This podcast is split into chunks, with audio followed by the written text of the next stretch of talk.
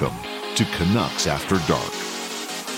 Here are your hosts, Parker Hallowell and Clay Imoo.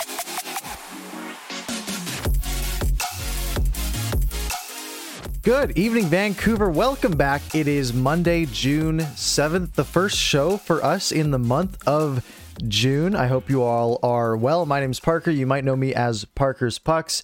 If you're new here, this is Canucks After Dark, our weekly live show that we do here every Monday night at 10 o'clock. As always, I am joined by my wonderful co host, Canuck Clay Imoo. How are you today? I'm great, Parker. How are you? I'm pretty good. It is a, a nice day. Weather got good, and uh, the Yeah. Canucks didn't lose any spots in the draft lottery, so everything is uh, everything's coming up for us. And you have a 135,000 hit video. Yeah, that was a wild. That was a wild one, and 2,000 comments with most of them being angry at me, but that's okay. uh, it's a fun time.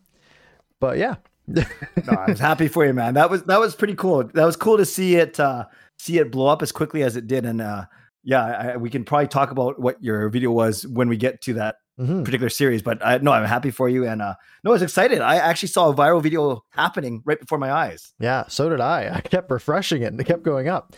Um, as always, uh, of course, we see you all in the YouTube chat uh, hanging out. Of course, we'll, we read your comments as we go. We we see most of them for sure. Um, of course, if you're if you're watching this later or you miss any part of the show, you can watch it uh, on YouTube, listen to the podcast, all that stuff. The podcast is uh, it's growing a little bit on the audio side, so that's good to see. Uh, so thank you everyone who's listening in that form and who's listening live. Uh, and if you want to follow us elsewhere uh, other than this show, it's all linked uh, in the description, uh, so you can find it there. Awesome, awesome. I was gonna say you just came from the golf course. Yep. I just came from the driving range. So one of us played real golf and one of us played fake golf.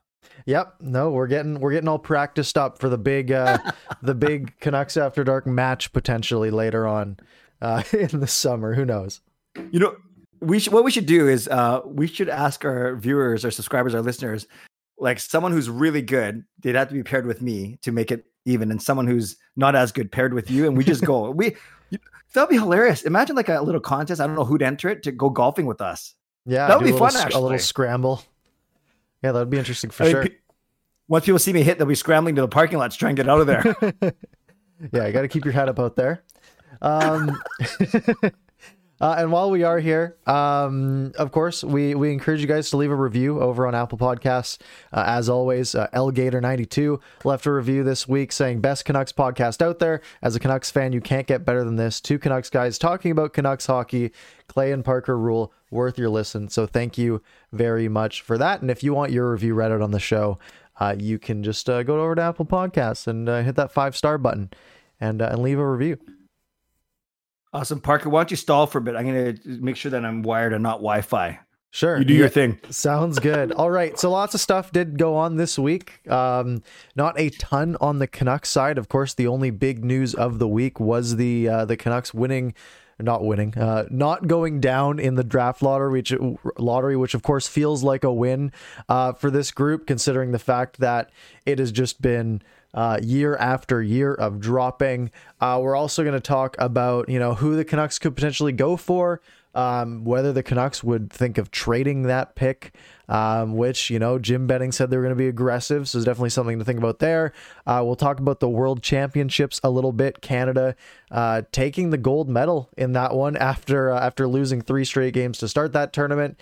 Uh, we'll do, of course, our regular "Don't Do That" segment. So I'd start thinking of those now. We'll we'll aim for about 10:30 on those, so about 25 minutes from now. Uh, and then, of course, we'll talk about the uh, the NHL playoffs with uh, the Habs finishing the sweep of the Jets tonight, which uh, I don't know about you guys. I didn't see coming. Uh, of course, the Avs and Vegas have put a great series together, uh, and the Islanders might be putting an upset together here as well uh, in front of our very eyes. And Clay's back, so let's start with talking about uh, a stream we did on Wednesday. Uh, this last Wednesday, we sort of had a Canucks before dark stream. Uh, we were gonna co-stream it. Clay had some technical issues with with you know my phone video not working great and people not being able to hear me. Um, but Parker, I am a technical issue. I think that's the problem. but we had a fun stream uh, where we where we uh, we watched the draft lottery live. We had a good stream. We had lots of people turn up for that. Uh, and I was saying it's kind of a win. The Canucks didn't drop uh, in the lo- draft lottery this year.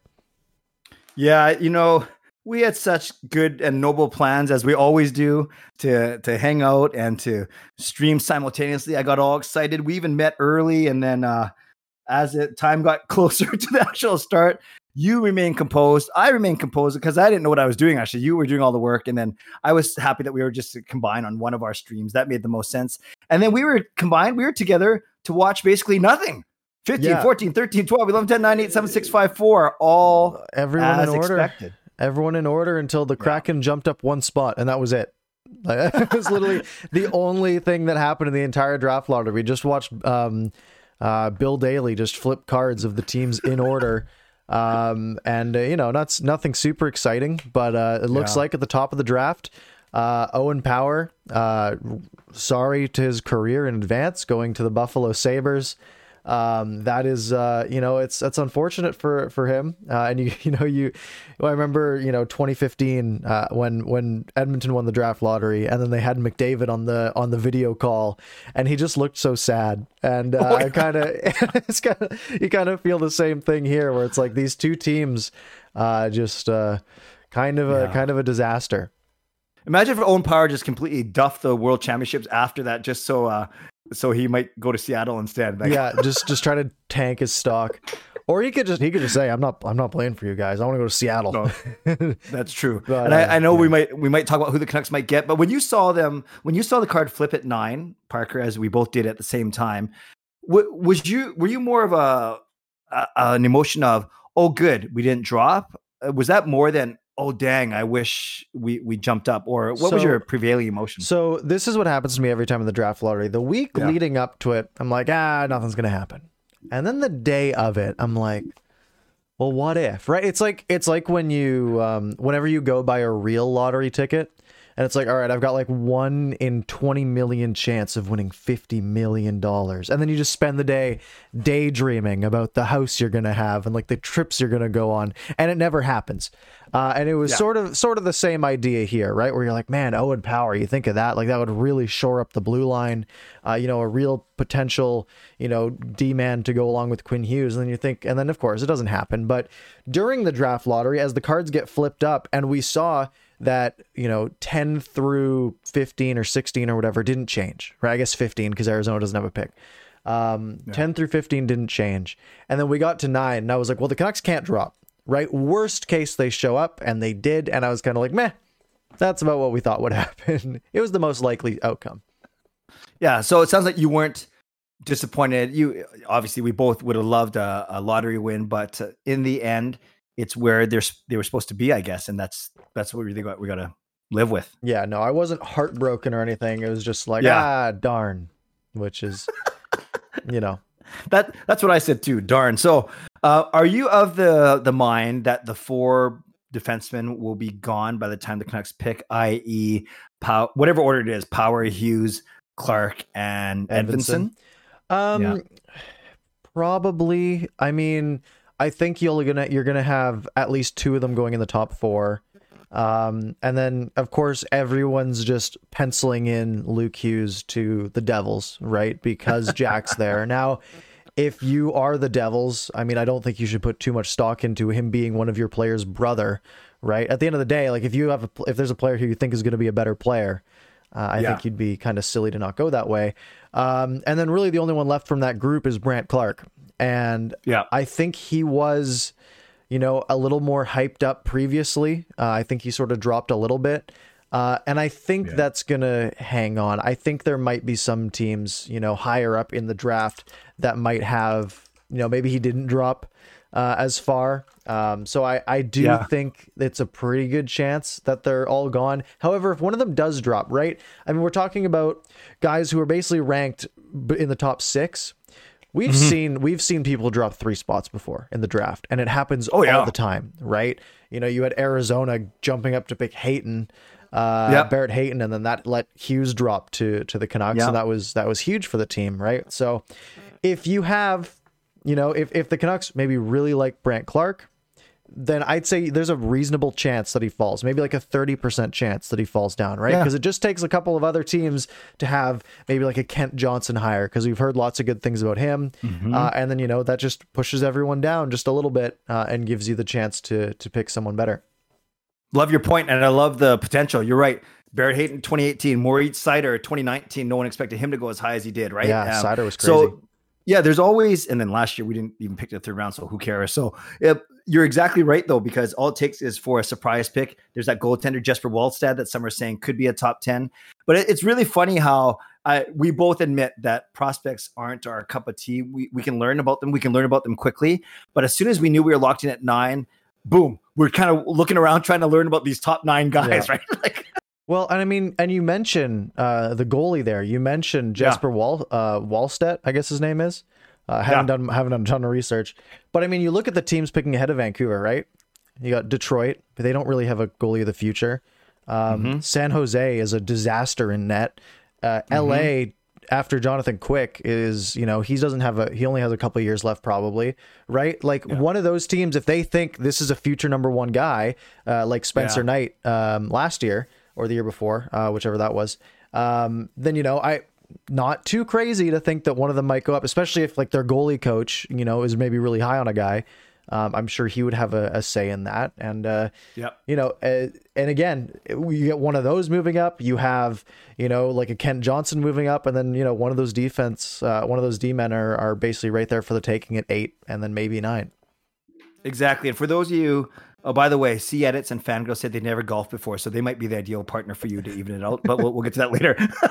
uh, so we talk about these, these big four D, and then there's there's this thought that this guy named Matthew Beniers is going to be uh, the other top two pick. So really. Uh, and you mentioned a couple of these guys, whether it's Kent Johnson, who's actually from uh, the North Shore, whether it's a guy named Der- uh, you know um, Guenther. What's his first name? Uh, Dylan, Dylan Guenther, Dylan Guenther, and then I know there's that uh there's the um there's uh, Mason McTavish, and then there's that other kid. Uh, is it William Eklund from Sweden? So those are kind of like the Yeah. five forwards with the four D, and then you're right, throw in Jesper Wallstedt, and there's probably your top ten, we- barring Around a there, surprise pick yeah. or two. Yeah, you got it, you got it. Yeah, I'm excited. I'm excited. You know, and we've talked here and before, Parker, about the.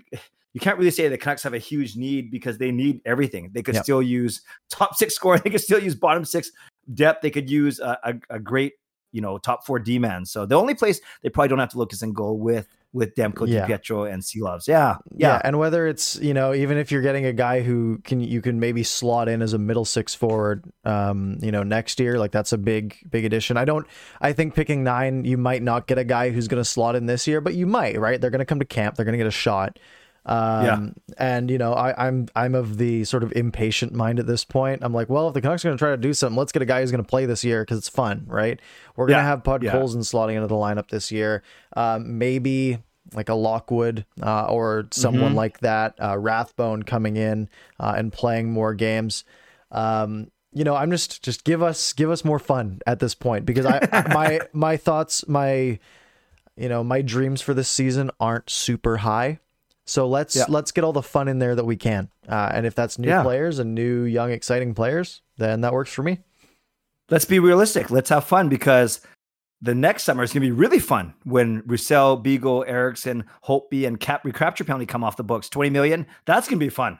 Yeah, that will be good. And then two years after that, when the cap starts to go up again, will be nice as well. Um, but yeah, I mean, That'll be fun. You know, hopefully we're just we're going on the upslope here. Um, and I mean, I think I speak for everyone. Let's just, I hope this is the last time we're talking about a top ten pick for a while. Um, Yeah. let's let's Yeah. get some good uh, competitiveness. And and you know what? Maybe we aren't talking about a top ten pick this year. Maybe the Canucks do make a move. Um, what are your thoughts on you know some potential there? Yeah, it's funny. I was going to ask you the same thing, and and we didn't even compare notes before we started talking because we both showed up like three minutes before we were supposed. To, uh, just kidding. Um, you were here at least five minutes early. But I, I'm of the mind. I don't think you trade this pick. I, for me, maybe they're not about pleasing me. But last year, because we didn't pick into the third round and we picked Joni Jurmo, the Finnish defenseman, right? Like Oli Levy, part two. I I was pretty disinterested in last year's draft, to be honest with you, Parker. And again, it's not they're not doing this to entertain Clay Imoo, but I think when you look at, and I think we've talked about this, the fact that the Rathbones, Podkolzins, and Hoglanders are up with the main club, and we expect them to fully make the team. Then when you look at the prospects, it's not that great. There's DiPietro, there's maybe an Aidan McDonough, maybe a Jett Woo, and Lockwood Lynn Gadjovich, but they're okay. But they're, none of those guys are are you know franchise changers or even game breakers. So maybe, maybe, maybe I would keep number nine. I, I wouldn't even entertain trading down. I want to keep that top ten pick mm-hmm. and uh, and and start to slowly build. But you're right. If this guy comes in and potentially even surprisingly makes the lineup, then that's awesome. But I, I think given our track record, given the way we develop our guys, I think we realistically got to look at waiting for one more year for this player to actually come in the lineup. Yeah, and that's the thing about when your prospects do graduate, right? You just start to run out of them. Uh, and the, yeah. the issue with the Canucks having their prospects graduate is that they're graduating and the Canucks are still like they still have a lot of like a lot of work to do, right? Um, and a big a big thing for playoff teams is having players who are cost controlled going into those playoff runs, right? If you can have yeah. a Vasily Podkolzin who maybe two years from now is like a you know 50 point player and making less than a million dollars a year, right? Yep. So much value. That opens up so much potential for your team. But if you start trading away these guys and just have empty cupboards, and then you know you're basically having that's the other thing about it, right? Like if, if they were to say trade the trade the ninth overall pick and get like a 26 year old player who's really mm-hmm. good, right? Mm-hmm. Well, you're really putting a window on yourself, right? Like you're really tightening the gap. It's like, all right, well, you guys got like you guys got like four years now right? Right. Like that's that is now your window because you're not going to have a prospect graduating a year from now, uh, cost controlled, who might make a really good impact. You have this guy who's going to start declining in three or four years, and you know who knows what kind of contract he's on, and it's just. You know, it's it's it's a it's not even a win now move. It's a win enough games to make the playoffs now move, and then probably right. lose in the first round anyways because you know you know you put this team against a Colorado or Vegas and it's just it's going to be a bloodbath.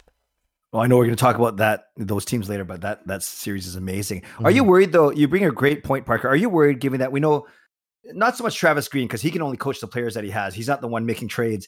Are you worried that Jim Benning, whether it has to do with the draft or free agents, are you worried that he is going to go to win now mode, given that he's got two years left on his contract and he's already said that the stated goal is to make the playoffs this upcoming season. I have never stopped being worried. Um, and I mean, I mean, we think about it, right? Like, what is the Jim Benning has always said, you know, I want to get more draft picks. That's my specialty is drafting. And then, yeah, but yeah. the the proof's in the pudding, and he just hasn't, right?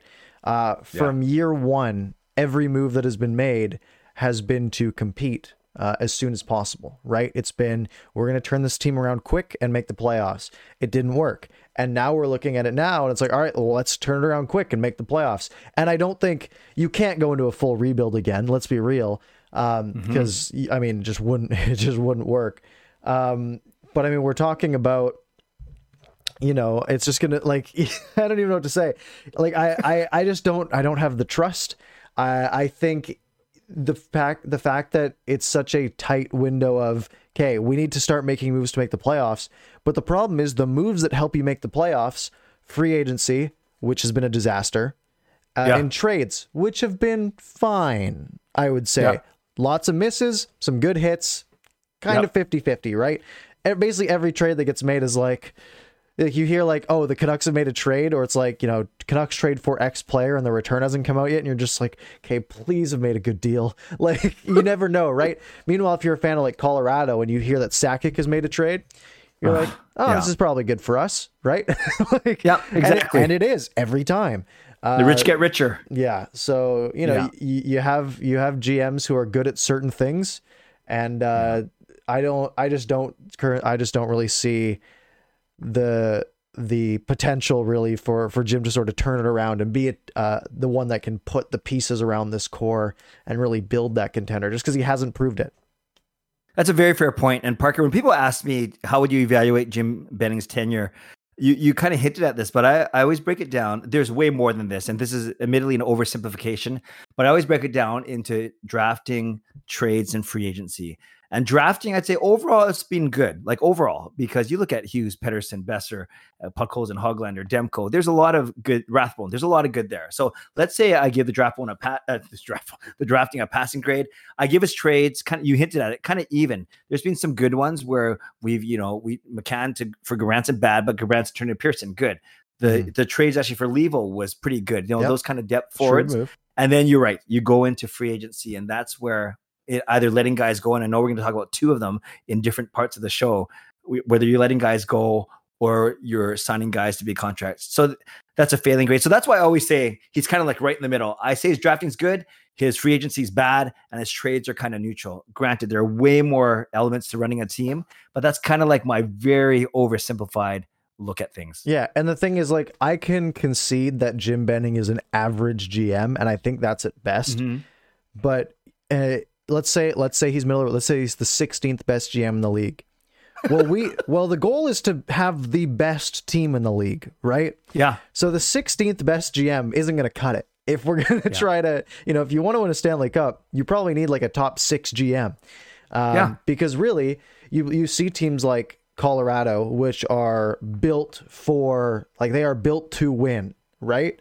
Mm-hmm. But if mm-hmm. you think about the long term, right? How long is a Stanley Cup window? Four years, maybe. Yeah, if that. Yeah. And then you yeah. make the playoffs and you have to win, you know, four straight series, best of sevens. Your odds of winning aren't higher than 25% each year, right? So even the best teams, the best assembled teams, most of them don't win, right? Like most yeah. teams don't yeah. win in their windows. And we saw it with Washington. In Washington's window, they didn't really win, right? They won it like a yeah. like a year after everyone expected their window to end. Um, yeah. And we saw obviously Vancouver ten years ago, right?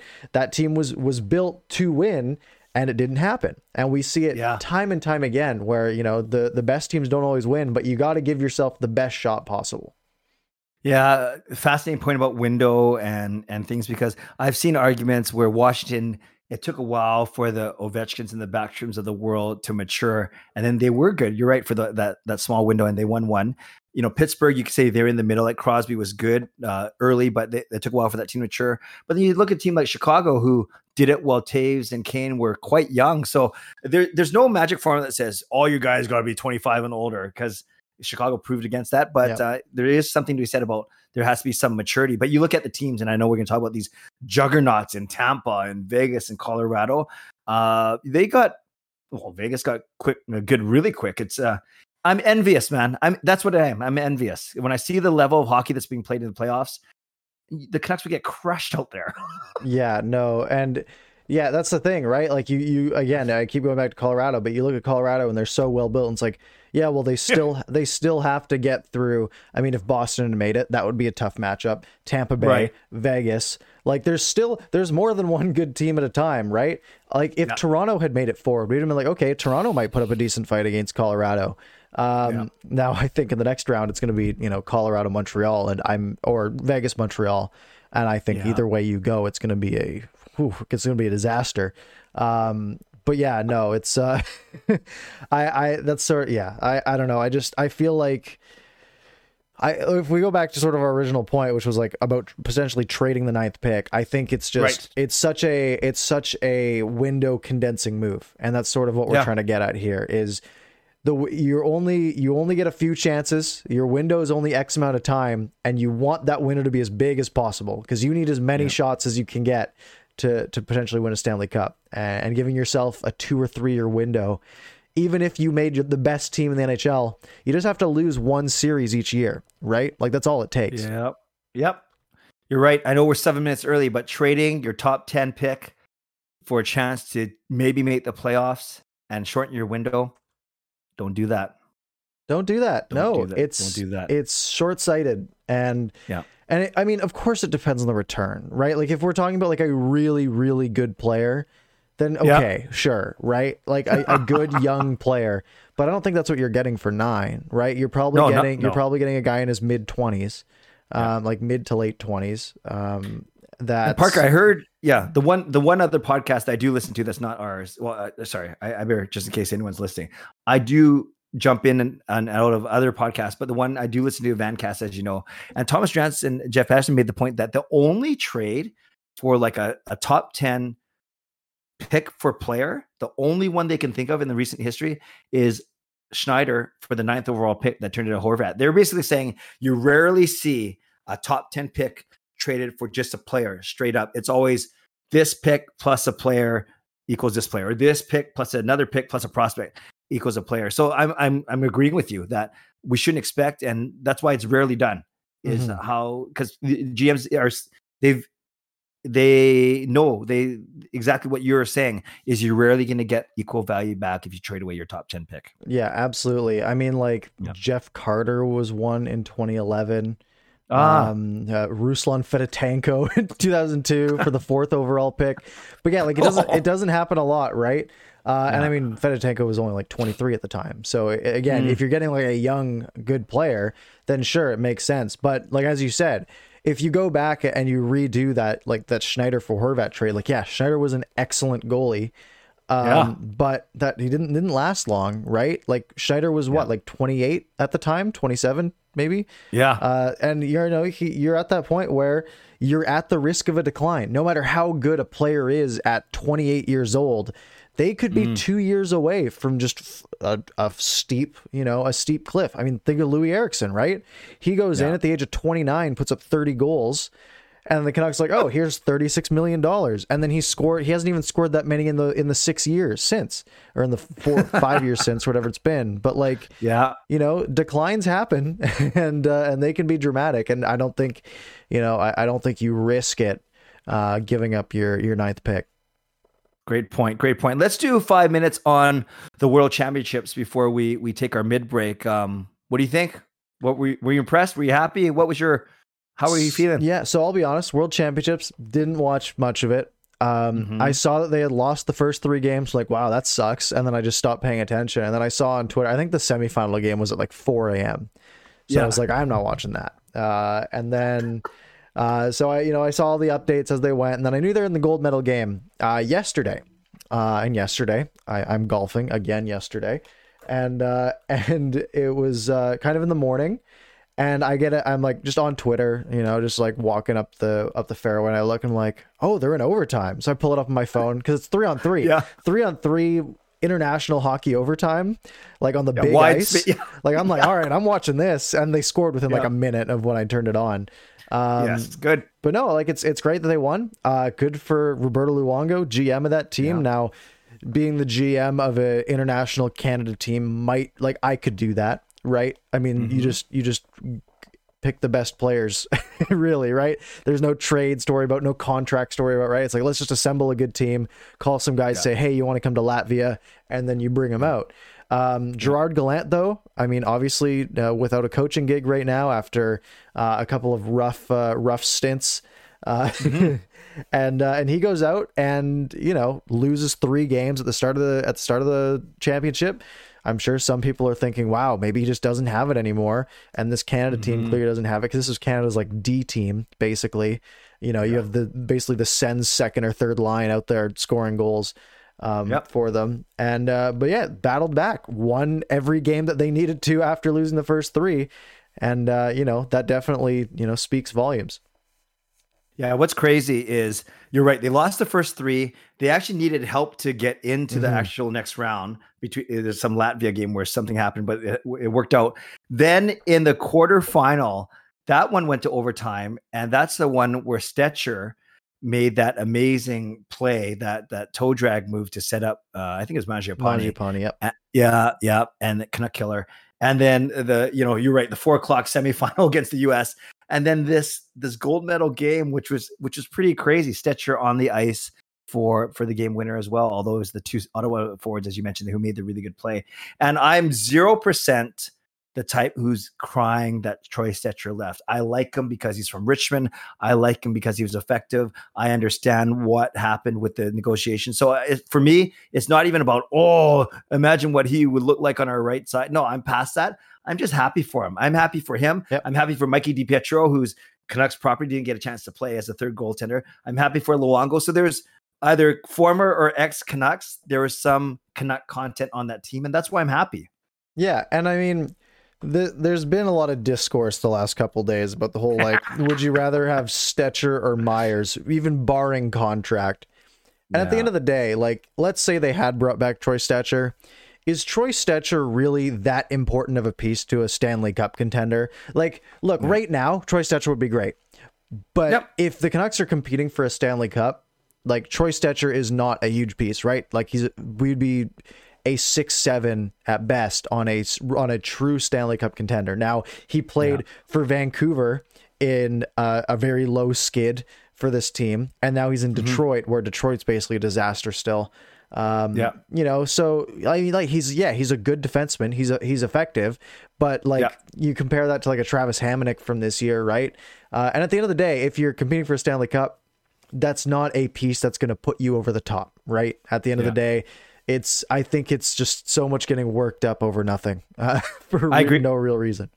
I agree with you. And the other uh, the other thing I want to say is Owen Power, who played with Troy Stecher for a lot of that uh, that tournament, and we you've mentioned him as the number one overall pick. He actually was pretty good in the game. I didn't watch a lot, but in the games that I watched, I was quite impressed with his confidence for such a young player. I think he knows he's going to go number one. Troy Stecher even tweeted as much. Yep. But uh, uh, yeah, I do like his game. Very composed. You know, there are a couple of plays that he made in the gold medal game, which uh, he tried one bad pass from his uh, behind his own net. So uh, uh, maybe that's uh, whether not so much nerves. I think that's just more of an experience thing, or maybe an overconfidence thing. But overall, I was I liked what I saw. Uh, not overly flashy, but I'm solid, and I think uh, uh, a guy with speed who can skate. Uh, sorry, a guy with size who can skate. So excited. Uh, Canucks won't get him, but um, it'll be th- that experience will only do uh, work Mhm. wonders for him going yeah, forward. at the end of the day, it's a you know it's an 18 year old kid getting yep. getting real adult experience, right? The highest level he's played at is, you know, in college. Uh, Yeah. which you know there's some there's some bigger guys there right there's guys that are like 21 22 in college Yeah. um, but you know you're getting a chance to play against real nhl players and play with real nhl players right not saying like Mm. Yeah. troy stecher's a veteran or anything but he's played you know for a while in the nhl i'm sure i'm sure he's got valuable insight for the guy so at the end of the day you know great experience for him uh, it'll definitely help Yeah. him uh, going forward and yeah just glad that they were able to pull out a win What's the most exciting thing you did as an 18 year old? Granted, that was only four years ago, so or six years ago. I made a lot of pizzas uh, in my in my Panago days. Uh, I not a lot, not a lot exciting uh, as an 18 year old. And I can't remember back then because we didn't have cameras or or uh, any types of uh, ways to keep uh, memories. So yeah, I'll have to take the fourth, take, plead the fourth or fifth or whatever The the, fifth, thing yeah. is on that one. We don't have that in Canada, anyways. That's fine. That's true. Yeah, trying to quote an American law. Don't do that. So uh, or American tenant. So we're at the halfway point, Parker. Should we invite some submissions from people? Absolutely. If you guys have your don't do that's of the week, that's the segment we're doing every week at around 10:30. We're about halfway through. Uh, so if you guys have some don't do that's uh, in this one, then uh, then feel free to to shoot them our way. And maybe while we wait for some of those to come in, uh, I'll read Yeah. another Apple Podcast review um, from Margie with four E's. Um, left a five star review uh, on Apple Podcast saying, "Great podcast. This podcast is amazing. If you love the Canucks, Clay and Parker are truly passionate about the Canucks. They are able to discuss and provide valuable insight on major a- ins- uh, events involving the Vancouver Canucks. It's very fortunate to have discovered Clay and Parker's channels a couple months ago, and the collaboration is remarkable, uh, especially since they only started in April. Keep up the great work, Parker and Clay. Now, one thing, I thank you very much. That's very kind. Uh, Yes. And I do like that you said Canucks a bunch of times in there. That's great for the keywords, I'm sure, uh, for the keyword searches. Uh, but no, that's very kind. Uh, thank you very Yeah. much. Five stars and four E's. That's pretty good for three months for two of us. See what I did there? That's pretty good, eh? Five, four, three, two. Yep. No, and number one podcast in Taiwan for a bit. A little Five, bit. four, three, I two, think we had two days, maybe one. Uh, All right, what do we got for don't do that? Uh, see it. It's. I mean, we're, we're. I guess we're gonna relive this one, and we can, you know, segue this into into this uh, this afterwards. But letting Toffoli walk when he's only a phone call away, you know, don't do that. And I mean, scored the OT winner uh, tonight for the Habs, making just four and a quarter a year. Uh, It's gonna hurt for a while. Fangirl winning the draft lottery two or three years in a row. Don't do that. Well, actually, I wouldn't mind doing that. I just Yeah, no, that'd be good I'd for us. Try and pick better. Yeah, but that's that's fair. And Well, then Yeah, uh, that's They, that's true. they're changing That's the true. rules next year um, to to to go against that, but Yes, and just incredible. sixty-five percent of fans who answer Stecher is a better play than Myers with salary out. Don't do that. So kind of um, Mhm. speaking to your point. Now, this was yeah, this was a weird conversation because I thought about it and I was like, okay, so if you take the contracts out of the equation, which is hard, everyone's got that bias built into their minds, right? Mm-hmm. And I I tend to think that Myers is probably better than Stecher. However, uh, you know, I saw some analytics get tweeted out that really say the opposite. And I like analytics. I'm an analytics guy. Um, you know, I, that sort of swayed me a little bit. So I think at the end of the day, again, I think both of them you probably don't want on the Stanley Cup contender. Um, and you know the Canucks are gonna if the Canucks are a Stanley Cup contender, they're gonna they're gonna have Tyler Myers to deal with. So at Good. the end of the day, yeah, that's Yep. that's all I got there. I like Lucas's here. Uh, he says, uh, going from sweeper to getting swept, i.e., the Jets. Don't do that. Yeah. Mm-hmm. Although I guess the Jets finished the playoffs four and four. Yeah, no, we do have um there's the potential here and there was the potential for I don't remember what the exact term is, but down goes Brown, uh part of the athletic, uh has a has a term for this that I don't remember. Um but basically it is um the team like a team sweeps a team in round 1, then gets Yep. swept in round 2, and then they Yep. get swept in round 3 and then they get swept in the finals. Now this happened almost last year. Um, if I can, I'm just gonna look up uh, NHL. Sure. I'll read a couple more. Don't do that. So while you Sure. do that, see what I did there. Uh, time for hockey. He loves. I know he loves McTavish. Not picking McTavish at nine if he's available. Don't do that. And then uh, he also says Parker not making a mock draft. Don't do that. So you got a fan there wanting you. I to guess do. I gotta get and- to work. Hey, Yeah, and, um, don't Jo- Johnny Canuck. Don't apply to naked and afraid, pretending to be Clay.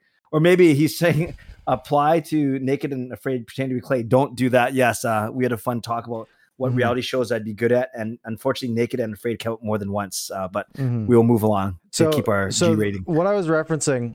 Um, so in the fir- in 2019, the playoffs, Columbus Yep. swept Tampa in the first round. Um, and then the problem is Boston beat Columbus four to two in the next round. Um, but if it had gone the other way, if it had gone, if say Boston, okay, and then it went Boston Carolina in the third round. But if Boston hadn't, uh, okay, no, okay, sorry, let's go on the other side. Um, the Islanders swept Pittsburgh in the first round. Yep. Carolina swept the Islanders in the second round. Yep. Boston swept Carolina in the third round, and then St. Louis beat Boston in seven. So if St. Louis had Ah. swept Boston in the final, it would have been four sweeps down the line there. Uh, which Wow. unfortunately, but yeah, so that's got potential this year, right? We had, um, does, does that have potential this year? Who? What was the first round? Oh yeah, the Jets swept Edmonton. Yeah. and Yep. then Montreal swept the Jets, and now in Vegas theory, or Colorado, could easily, yeah. yeah, definitely could sweep um, Montreal, and then it would go easily. down to you'd have to have like the Islanders sweeping one of them or something, or Tampa Bay sweeping one of them, which I think is less likely. Um, but it's possible at the end of the day. Um, again, just a little tangent, but No, I love it. And I think that's a good segue. Thank you for the don't do that. So we'll we'll uh okay, and this one because you I referenced your video. Hitting a player after they scored a goal, don't do that, i.e. Scheifele from Petter Hughes. Yes. yeah, that was that was an interesting one. I can't. It's still getting comments like to this hour. Um, Yeah. from from salty Jets fans now that they've been swept. Yeah. Um, Yeah. sorry. Let's let's start there. Let's start there. Scheifele in that series. Make a difference um. Probably a little, but at the end of the day, I mean, like you know, I I don't I don't think one player is flipping three games, right? Maybe it's three one right now the series if, if Scheifele plays every game, but I think I think one player probably only makes like a three to four percent difference at best. Um, Dubois did nothing. There's a lot of Winnipeg Jets who didn't do anything. No, uh, yeah, at the like really, and the Jets don't have a you know a ton of um, stars, right? Scheifele is one of their few players who can go out there and score, uh, and and Yeah. go out there and work and and get pucks and and make a big difference, right? And they have Connor and Ehlers um, that can score. Wheeler, of course, is decent as well, uh, but Scheifele was a big part of that, right? And you you lose your number one center, it's not going to help. Um, Yes. and uh, you know he uh, he made a bad decision. Uh, it cost his team, uh, and you know he's not he didn't play again after that. Mm-hmm. Mm-hmm. Uh, other Anything else stand out to you? Were you surprised that, despite the absence of Scheifele, how easily it seemed easy that Montreal handled Winnipeg? Yeah, and I mean, kind of. At the end of the day, I Yeah. I really assumed it would come down to a battle of the goaltenders, and you know, Yeah. Carey Price was excellent, um, which is so weird because he's so bad during the regular season. Like he was a 901 in the regular season, right? Like that's a low end starter. Um, Yeah. which is why I kind of gave that edge to, to the Jets, and I said that in my in my second round predictions video. Is I said I think it's going to come down to Price versus Hellebuyck, and I think I give the edge to Hellebuyck right now. Right, it's not 2015 anymore. Um, and I was wrong about that. And you know, I and I I still def, like I still sort of stand with what I said, right? Given given all of the information we had at the start of the series, we're talking about uh, two goalies who have been excellent uh, in the clutch, right? Price has been known for his, you know, one game you need a save. Price is your guy. I did some math. Uh, Hellebuyck's been in four must-win games. Like if they lose, they're eliminated. He had a 941 save percentage across those four games. So at the end of the day, you need you need a goalie to make some saves for you. Pretty much a wash at the, like when it comes Yep. to those games. And then you look at the regular season this year and sort of the trend of Carey Price uh, versus Hellebuyck. Hellebuyck being younger, you know, I I went with Hellebuyck. I was wrong. Yeah, But I think with the information I had, you know, whatever. Yeah, I know. I like Hellebuyck too. You guys, you know how much I like the Jets. You know how much I like him because of his work with Dusty. But one thing that stood out to me, and I haven't seen a lot of people talk about this, is the youth of the Montreal Canadiens. Uh, when you have Nick Suzuki and you have Cole Caufield and you have the guy whose name I can't say, Kanyemi. Those three guys it. alone. Yeah, thank you. Uh, with the stutter, three, you know, the, all three of those guys playing in the top nine, I think in Montreal. And when you look at Winnipeg's guys, well, hardly any forwards were effective, but they don't. Maybe they didn't have those that youthful energy, that almost carefree, never been in the playoffs like this before kind of attitude. I, I think it served Montreal well, and they just seem to be the more energetic team. So even a, a great goalie like Hellebuyck couldn't do everything on his own, and he just had an average series, right? Oh no, he was fine. Mhm. He was fine, but he didn't get enough help. Yeah, and I mean it's it's all about you know the they were kind of too ignorant like the young players right to know any better Yeah. right they just went out there and they played they didn't feel the the must win pressure because at the end of the day Montreal's playing with house money at this point right they were supposed to Oh, get yeah. crushed by the Maple Leafs um you know Mhm. lots of people uh didn't have them even making the the top 4 in the division right maybe being around that 4 5 spot they made the playoffs in that fourth seed they took out Toronto they, they were down 3-1 in the series they were completely written off um, and then they went out and they won it. And then even you go into being up two nothing in the series, let's say, again playing with house money, right? We got nothing to lose at this point. Well, now they're off to the third round against a team that, like whether it's Colorado or Vegas, they have no right to be in the same arena as basically in the third round. And we'll see if that carries forward, right? I mean, Yeah. they've defied the odds at every step of the way. I do think they're I do think this sort of luck is not luck, but you know, this this energy that they have, it's gonna run out, right? I, especially Yep. if they're especially against Vegas, I would say, like sort of just a big bodying team. Um, but I think Colorado would just skate circles around them anyways. Good. Let's move to Colorado, Vegas. I admit, Parker, when I saw Colorado dismantle the Vegas Golden Knights Game seven one. to one, Yep. And what was crazy is these teams tied in points for the regular season. Colorado won on the tiebreaker. They won the President's Trophy, but that means Vegas tied them in points. They're just as good. And then and then the Colorado, uh, you know, closer game in game 2, but then it's crazy like I watched game 4, the the Golden Knights made Colorado look slow. They made them look discombobulated, disorganized. And yes, these two teams are so good and there it's you know what it's like um I, I was telling this to my my sons it's like in roller hockey when you see when you go to the game early or you you come out uh, of, your, of the dressing room after game and you watch the two best teams in the highest tier play like that's what it kind of looked like when, Mhm. compared to like say the teams that i'm on and that's what i'm watching when i'm watching vegas and colorado i'm watching the speed the aggression the the goal scoring the goaltending all those things it's like ramped up even compared to montreal winnipeg it seems like it's ramped up a little bit It's or maybe not even because it's most, like it's not even the same sport that they're playing. it's crazy.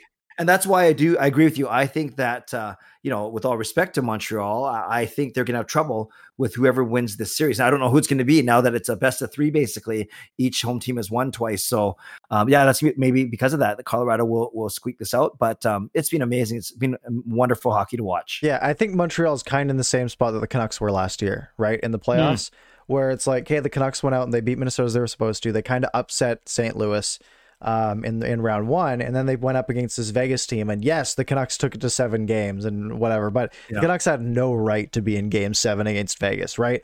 Like, like, like if you look at the shots and the expected goals metrics and all this stuff, that series should have been over in five.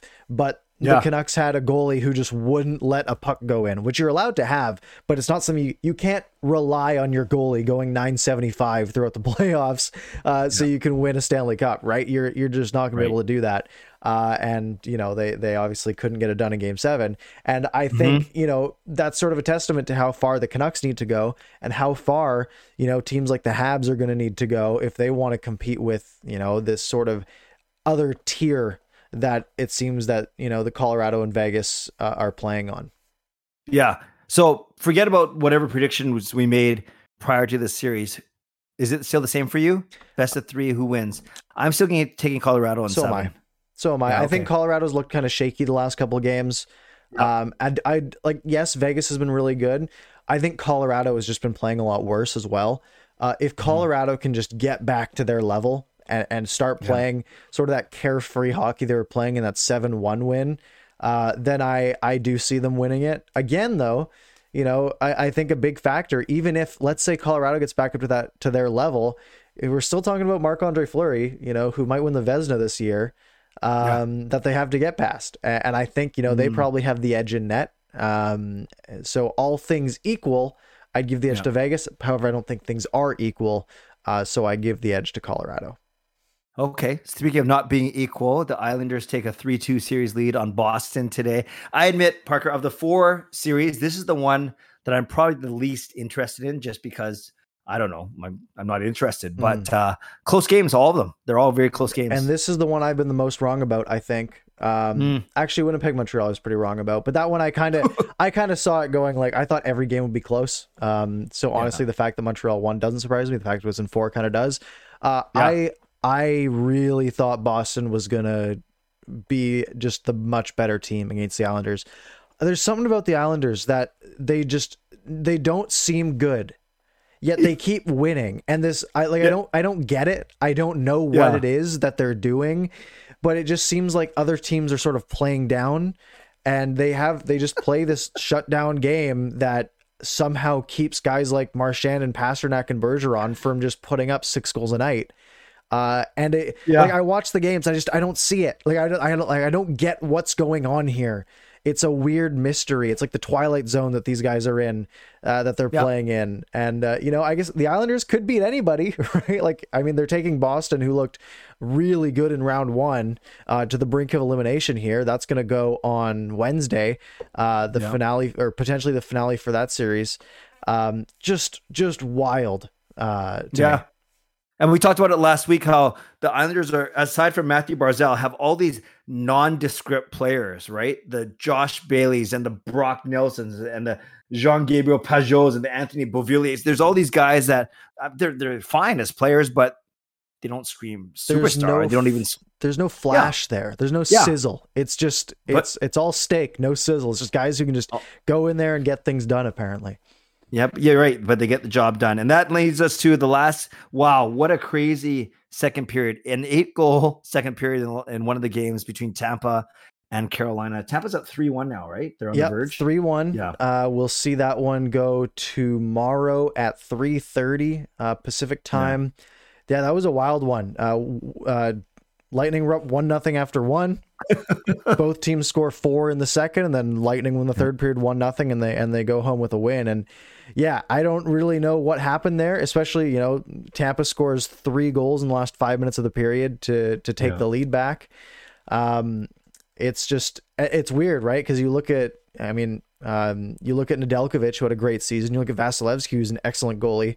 These teams yeah. shouldn't be scoring ten goals in a game, uh, yeah. but but they did, I guess, in, uh, in that one on Saturday. And Cooch has been amazing. He's got 17 points, right? He's Crazy. he's leading the the NHL playoff race, scoring race by a few points. So him and Stamkos, you know, it's all it was almost like two free free agent pickups like at the end of the year. You know, obviously it's not, but Yeah, What a- what a of them, team. I'd say. Yeah, I mean, I, I don't think Stamkos was much, you know, cap manipulation. There was a bit there, of course, but I think Kucherov was was pretty pretty clear. But again, hate the Yep. hate the game, not the player at that point. You know, if Tampa Bay is going to do that, um, and they have every right to, that's the problem with the NHL, not with Tampa Bay. That's that's smart work uh, by Julien BriseBois. And just before we get into your questions, um, everyone, um, Parker, you you referenced this, and it's I'm glad you brought it up. We've talked many times that there's no such thing as a Western Conference or an Eastern Conference, but we do know by Montreal, uh, by virtue of them having the fewest regular season points out of everyone left, no matter who wins. You're right; they're getting coming in as number four.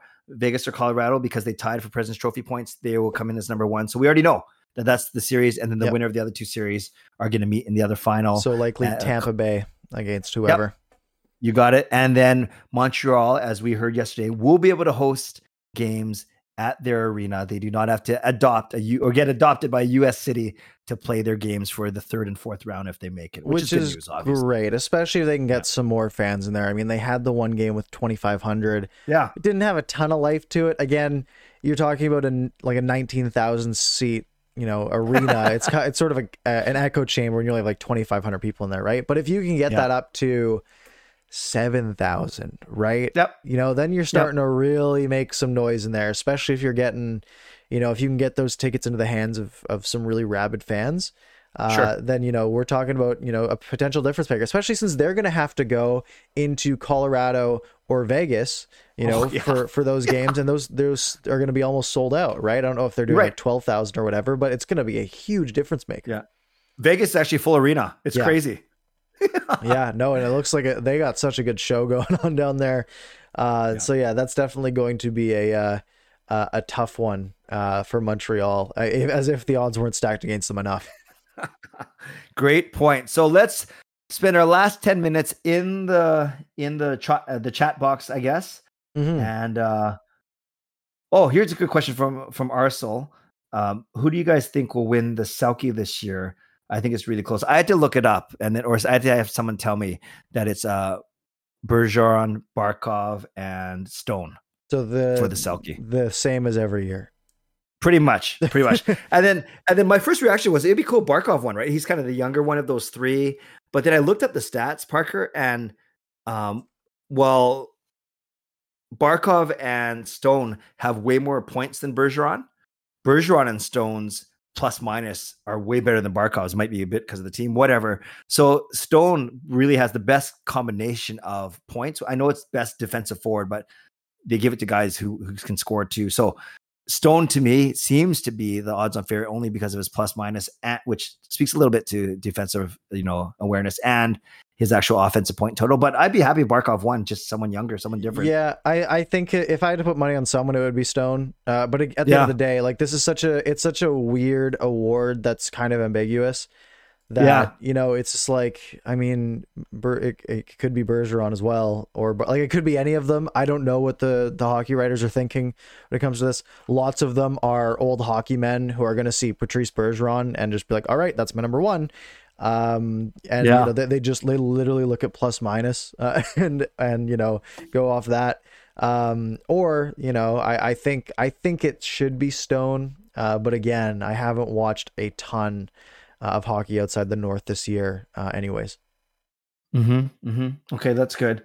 Um, okay, a couple people asking for some Abbotsford talk. sure Yeah. Um, and, and I think you're the also Lucas just says Abbotsford thoughts 68 game season for the AHL Pacific Division. AHL Mhm. moving to a unified 72 game season when Palm Springs Kraken comes in in the following year. Yeah, and this is what we um what we expected, right? That they'd go in that Pacific Division, uh, which would be um I got it pulled up here. Basically Abbotsford, Bakersfield, Colorado, Henderson, uh, Nevada, Ontario, California, San Diego, San Jose, Stockton, Tucson, right? So basically Mm. it's a nine team division, uh basically the entire West Coast. Um, you know, everyone in, you know, basically uh BC, South, um Yeah. right at that point Yeah. um yeah you know it'll be good um now there is rumors that seattle um their team isn't ready right their their palm springs affiliate Right. Uh, and they're looking to make a deal with a team uh, unknown at this point um, on where to put their prospects and their their sort of their backup players. And I think the rumor is they the agreement needs to have room for like twelve of their players and a goalie, if I remember correctly. Uh, obviously, the the people immediately think, oh well, Abbotsford's a new team, maybe they'll sort of merge with Vancouver. I think the issue there is the border, right? At that Mhm. point, why wouldn't they partner up with a you know a team that's on that side of the border? Now, Abbotsford's closer to Seattle than you know the teams in California uh, and Arizona, but I you know I I don't really know. I could see it, um, and you know it would it would put some money in the Aquilini's pockets. Um, so again, I don't again I don't have any inside information. Um, Yeah. It could really be anybody. Um, I Yeah. don't really. I mean, I don't want it to be, uh, you know, the the Vancouver or the Abbotsford team. Um, but I mean, another side of it is it would probably make that AHL team better, right? The team that had access to two teams prospects uh, and sort of second tier players, uh, which Yeah. might be good for Abbotsford, a fresh team. If they were competitive, right? Maybe they make the playoffs in the AHL. Mm-hmm. That would be good for business. At the at the other side of it, though, it's like, hey, well, now the players in your system are getting less playing time potentially, uh, Yeah. and that sort of right. Like like you don't want there to be, let's say Seattle has a really good third string goalie. You don't want him splitting games with DiPietro, right? You want DiPietro to play 45 of those 68 games, probably, right? You And we saw that. Yeah. Go ahead. And we saw that this year when Vancouver did St. Louis a solid, took some of St. Louis prospects onto Utica, and then they were fighting over who gets to play games, right? Like it's it Yeah. was crazy.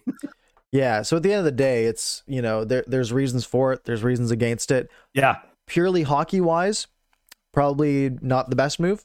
Uh, but business wise, I could see you know good reasons whether it's making the team more competitive for for playoff run, um, and things like that. Then I could see it. Yeah. I get a kick out of uh, Ontario because it sounds like Ontario, but it's it's Ontario, California, and more importantly, to to string a couple ideas together.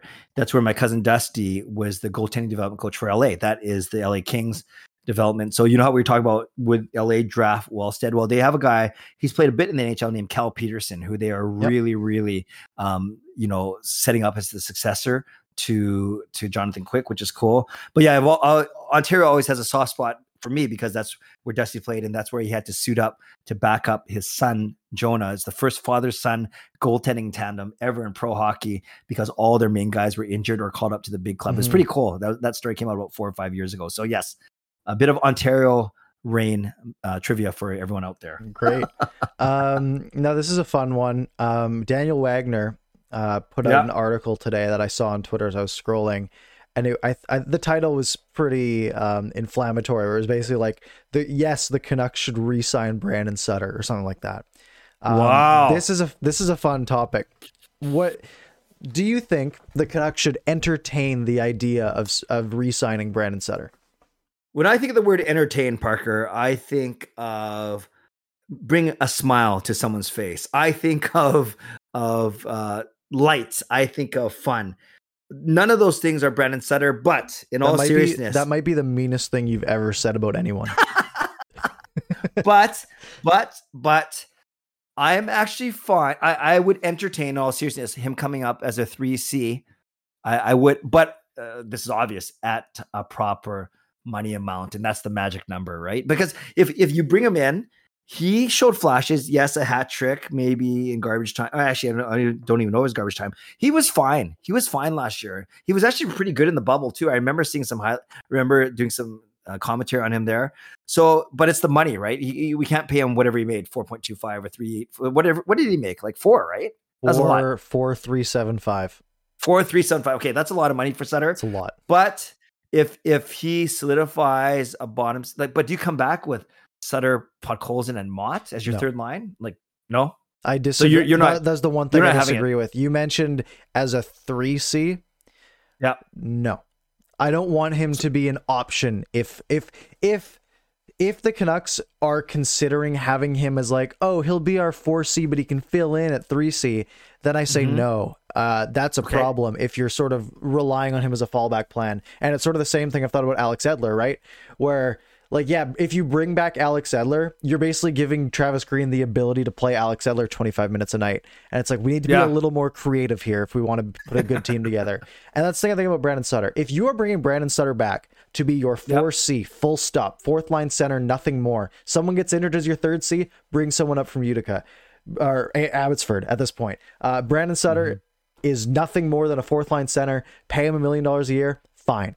Fine by me. Yep. That's a that's a good fourth line center at the end of the day. Yep. He's kind of old. You might want someone younger, but he can kill penalties. Fine 4C. That's all good and fine. But he should not be your 3C at any point. But yeah, he's good in the room. He's a fine fourth line center. He's a fine penalty killer.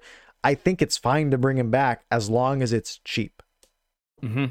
Sutter and Beagle, I've always I've been saying this for the past two seasons. They're quite redundant players. They're they're not exactly alike. They're not twinsies, but they they kill penalties. They're not bad when they're on their game in the faceoff circle. They they give you good, honest defensive effort, and they're slow. Like so, there's a bunch of stuff that they're that they're kind of the same. Yeah. But yeah, I I, I have time for your argument then. If if we can find a three a three C, whether that's Miller, which I don't agree with, or or someone else. Right. And if you're if Beagle comes back though, and you're gonna have Jay Beagle as your four C because he's already under contract, then yeah, Mhm. I don't see a spot for Sutter. Right. Like you can I agree. you can only have one of them, uh, in my opinion. Exactly. So, you know, either get rid of Beagle uh, in some way if you're gonna bring Sutter back, uh, or don't bring Sutter back at all unless he's fine riding the bus in Abbotsford. Because I just I think at the end or sitting in the press box, uh, a la Loui Eriksson because at the end of the day, I just don't think uh, I don't think it's worth it uh, to to to use up that money on a. The Canucks have more much more pressing needs than their fourth line center. Uh, they have Yes. much bigger holes to fill. Um, they have enough. They have enough fourth line forwards. so let's end with this one. Um, speaking of big decisions to make, CNET's asked, do you think PD will make less than Mathew Barzal in his next contract? As we know, Barzal is three years at seven million. So Yeah. what says you, Parker? Seven million. Uh, if we're talking three years, I think it'll be close. Yeah. Um, maybe a. I don't think he'd make less. Uh, I agree with you. I think it would be close though. I mean, when was that signed? That was signed this year, so he was coming off of a sixty point in sixty eight game season. Um, Those are PD like numbers. those are PD like numbers. Um, yeah, yeah. and you know he is he is a center but i think uh i don't know i i just don't i don't see him making less than that uh i could see maybe seven and a half uh at three Same. years if it's if it's four years then it's probably a little bit more even um but yeah i don't think it's uh i i think it'll be close i don't think he'll make less uh, if he makes less, then then Jim Benning is is doing some great work, and he's been great at RFA signings mo- for the most part. Um, I mean, look at Bo Horvat's contract, for example. Um, But it, yeah, I I don't think he'll make less though. I agree with you. At the start of the season, before we saw how bad they were, uh, not not they were, the team was, and before everything happened with injuries to PD, I was thinking like eight to eight and a half for PD, and then six and a half to seven for for Quinn. I back that down now. If it's a three year deal, right, long term, it, it changes the numbers. But yes, I agree with you. I expect seven and a half for PD, roughly for three, and for Quinn. You know, the Renskis and the McAvoys of the world, they're making five and a half. So I could see Quinn making maybe about six over three. And that's Mhm. that's the numbers I'm looking at, seven and a half and five and a half to six. But spitballing, spitballing. Yeah, and I mean, man, Charlie McAvoy's underpaid right now. Yeah. he is so good. I mean, Yeah. yeah, like people have mentioned, like you know, like the top ten paid, like highest paid defenseman in the NHL. The top, like tenth, is eight million dollars a year, right? Mm. So if you're gonna pay Quinn Hughes, you know, close to eight, then is he a top ten defenseman in the NHL? Uh, I don't. Maybe not yet. No, like No, that's yeah. that's John Carlson. That's you Yep. know Oliver Ekman Larsson. Uh, Thomas That's Chabot. Cale Makar. And Cale Makar now. Yeah, and I mean Thomas Chabot is, you know, the shining light in Ottawa. Like that's why he's making that much. But I mean, you're looking at guys like you know Aaron Ekblad makes seven and a half. Um, you know, guys like that, like uh, Provorov's at just under seven. So you know, What does Pietrangelo make? What does Pietrangelo make? Is he on Uh, that list? he might not be. Uh, uh he makes Okay. eight point eight. Uh, Yeah. for Vegas right now. But I mean, that's all Yeah, last- UFA years, right? So it's you know, Right. a little bit different. That's fair. And last point I'll make about that contract is remember at the start of the year we were talking about the big four of Makar, Hughes, Heiskanen, and Dahlin, they're all going to sign very similar contracts. I think Makar is going to get a little bit more than Makar is just like, he is yeah. elevated. Makar is yeah. so good. Uh, it's ridiculous. Yep. And I think you know when we were talking about the Calder uh, last year, yeah. uh, and that sort of whole race, like I think him and like Makar and Hughes were pretty comparable. But Makar has like you watch him play, and he is so dynamic. Uh, he is such a weapon uh, on that Colorado power play and just on the blue line. Uh, he is like he he's got Norris's in his future. Absolutely. Yep. Yep. Yep. That that's fair. Totally fair. Well, we're at 65 minutes. What do you say? All right, I'd say we wrap up. Uh, I got uh, a bed calling my name. And it is a you know Monday night here. Um, of course, if you guys enjoyed the show, hit the like button, do all that good stuff. Uh, hit subscribe if you're uh, if you missed any part of the show. You can rewind back to the beginning here on YouTube. You can go find it uh, right after the show, probably 35 minutes later on Spotify and hmm. probably some point tomorrow morning, uh, probably by the time you wake up tomorrow morning on Apple Podcasts and all the other ones. Uh, so they will be up there. Uh, and if you are listening to a podcast uh, version of it, uh, go over to, to Apple Podcasts, leave a review, five stars, uh, and say hello. and we'll read it out on the show next week. anyways, I think that's all we've got for this one. Thank you guys again so much for watching, and we'll see you next week.